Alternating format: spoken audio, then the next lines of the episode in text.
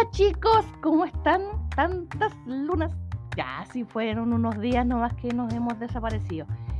Bien, comenzamos nuestra sexta temporada de Master of Rock, el programa. Y su servidora, Alejandra Moraga. El primer episodio, hoy sexta temporada. ¿Cómo vamos? Vamos como avión. Tuvimos algunos pequeños problemillas con el micrófono, pero ya lo arreglamos, es asunto arreglado, así que estamos felices, felices, felices. Fin de semana de cine. Sí, tengo que decirlo. Este fin de semana fue un fin de semana de cine. A ver, lo más livianito podría decir que fue Mario Bros. Lo más livianito. Lo más pesado fue Dead Heat, Hellraiser. No vi la saga completa porque hay algunas que no me gustan. Entre la 3 y la 4 no me gustan. A pesar de que salen cenobitas bastante interesantes, pero no me gustan. Vi la última de Hulu. Buena.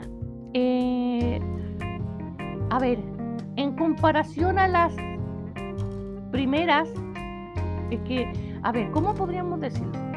Hellraiser aparece una que dice que es la primera, pero resulta que hay dos anteriores, ¿ya?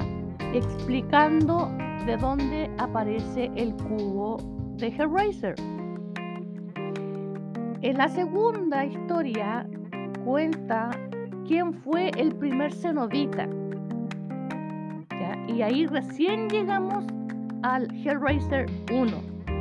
Hay muchos que ven Hellraiser 1, por eso que cuando la vi con mi pareja, yo dije, esta no es la 1.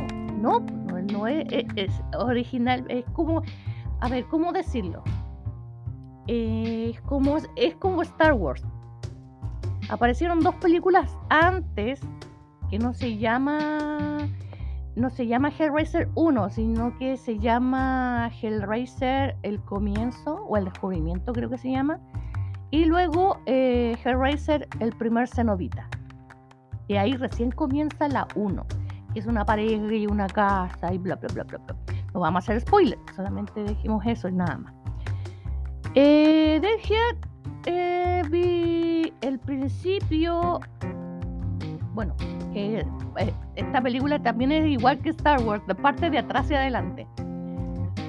Vi la primera, que es la de los 80, vi la de los 90 y luego la última que salió en el cine. O sea, la vi de forma como salieron al cine.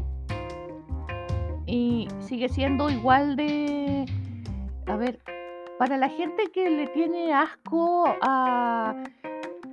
A ver, penudencias de personas o tiene asco de ver sangre, no es recomendable.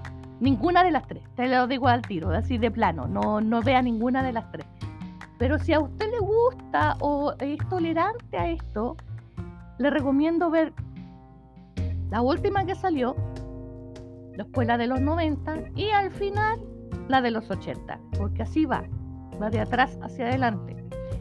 Bien enredoso, ¿no? Yo no entiendo cuál es el afán de los cineastas de hacer todo enredoso.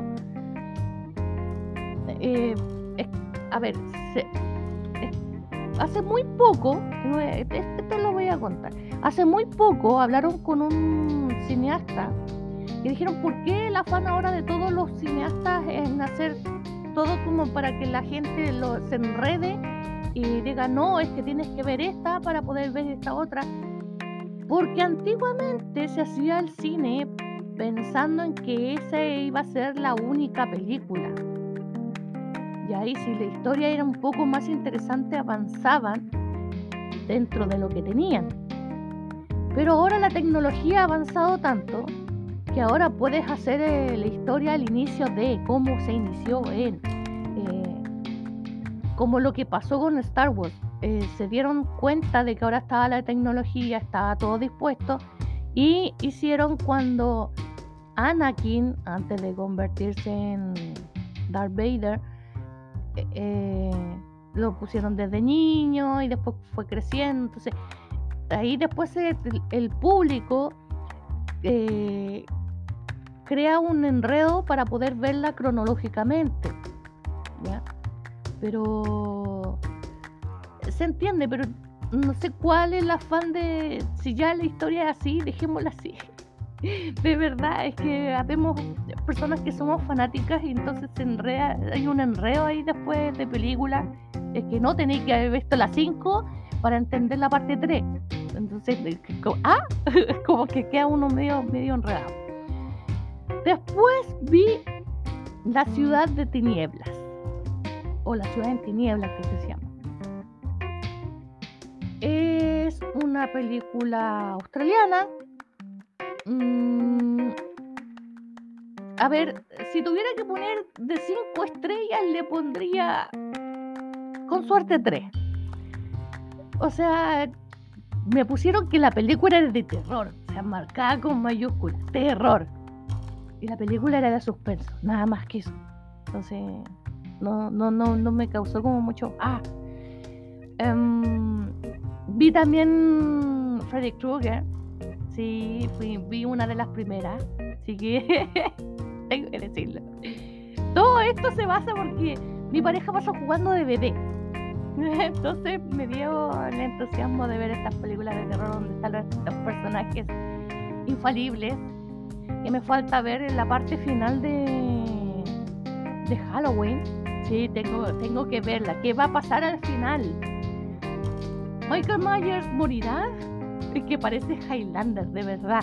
En todos los capítulos sobrevive. Imagínense en el penúltimo capítulo le dieron una masacre. O sea, el hombre, ¿cómo iba a sobrevivir igual? O sea, ¿qué onda? Es realmente un Highlander.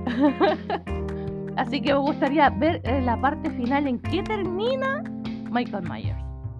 Capaz que se caiga, se resbala y se haya golpeado la cabeza, como de novela mexicana. ¿Qué diría? Y murió. Después de tanto cuchillazo.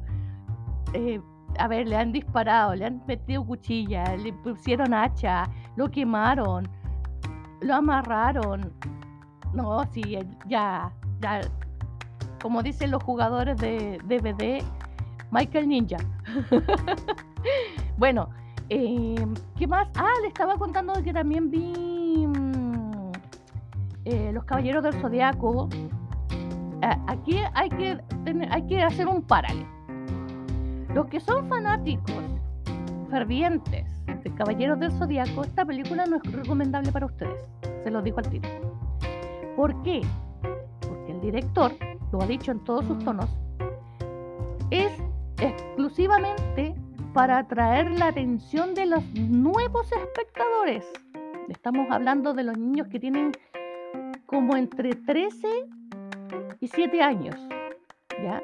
A la nueva generación, es para llamarle la atención a ellos. Por eso, él exclusivamente buscó con pinzas a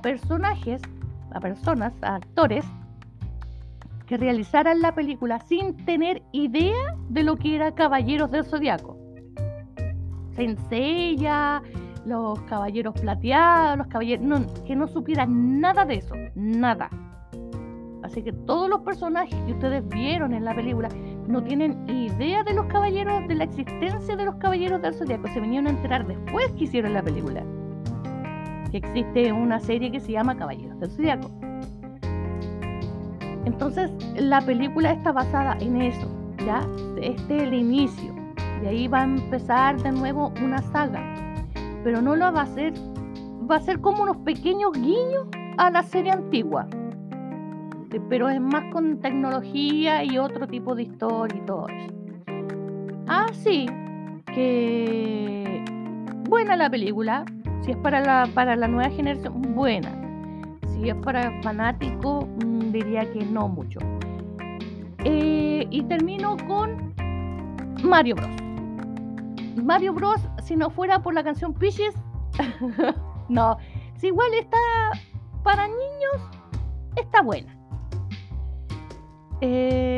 Para gente que jugó alguna vez Mario Bros, sí, también es buena. Pero para gente que no conoce mucho del mundo de Mario Bros, que lo dudo, no sé. A ver, entre 5 estrellas yo le daría 3.5. No sé si tan mala no fue, pero tampoco es así como ¡ah! La película. No es tan así. Así que ese fue mi fin de semana. Harta película, sí, vi harta película.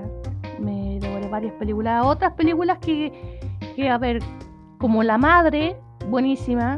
La actuación de Jennifer López, por fin verla haciendo un papel no de esas niñas sufridas y que el desamor, no, me gustó en esta película, me gustó porque la mujer también de repente tiene armas tomar, cuando quiere defender lo suyo, defiende lo suyo, así que me gustó la película, a pesar de que está en Netflix. Ustedes la pueden encontrar en otras plataformas, los avisos de día. También vi otra película que, no, a ver, las más conocidas, vi como Las Guardianes de la Galaxia, la última, buena, buenísima, no deja atrás las otras, sino que muy bien, muy bien el guión, la música, que es primordial en Las Guardianes de la Galaxia, la música. Me encantó que hayan puesto, bueno, que ya llegamos a los 90, entonces el grunge. ¿Qué más? Vi varias películas que ya están como no pasadas de moda, pero sí ya como que ya son bastante repetidas.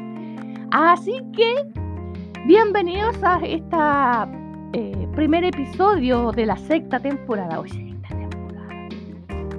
así que estamos en la sexta temporada de Master of Rock, el programa, ¿sí?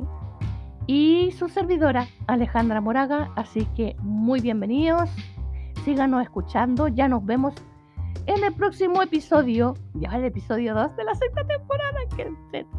Así que un besito grande, cuídense y nos estamos escuchando. Chao, chicos.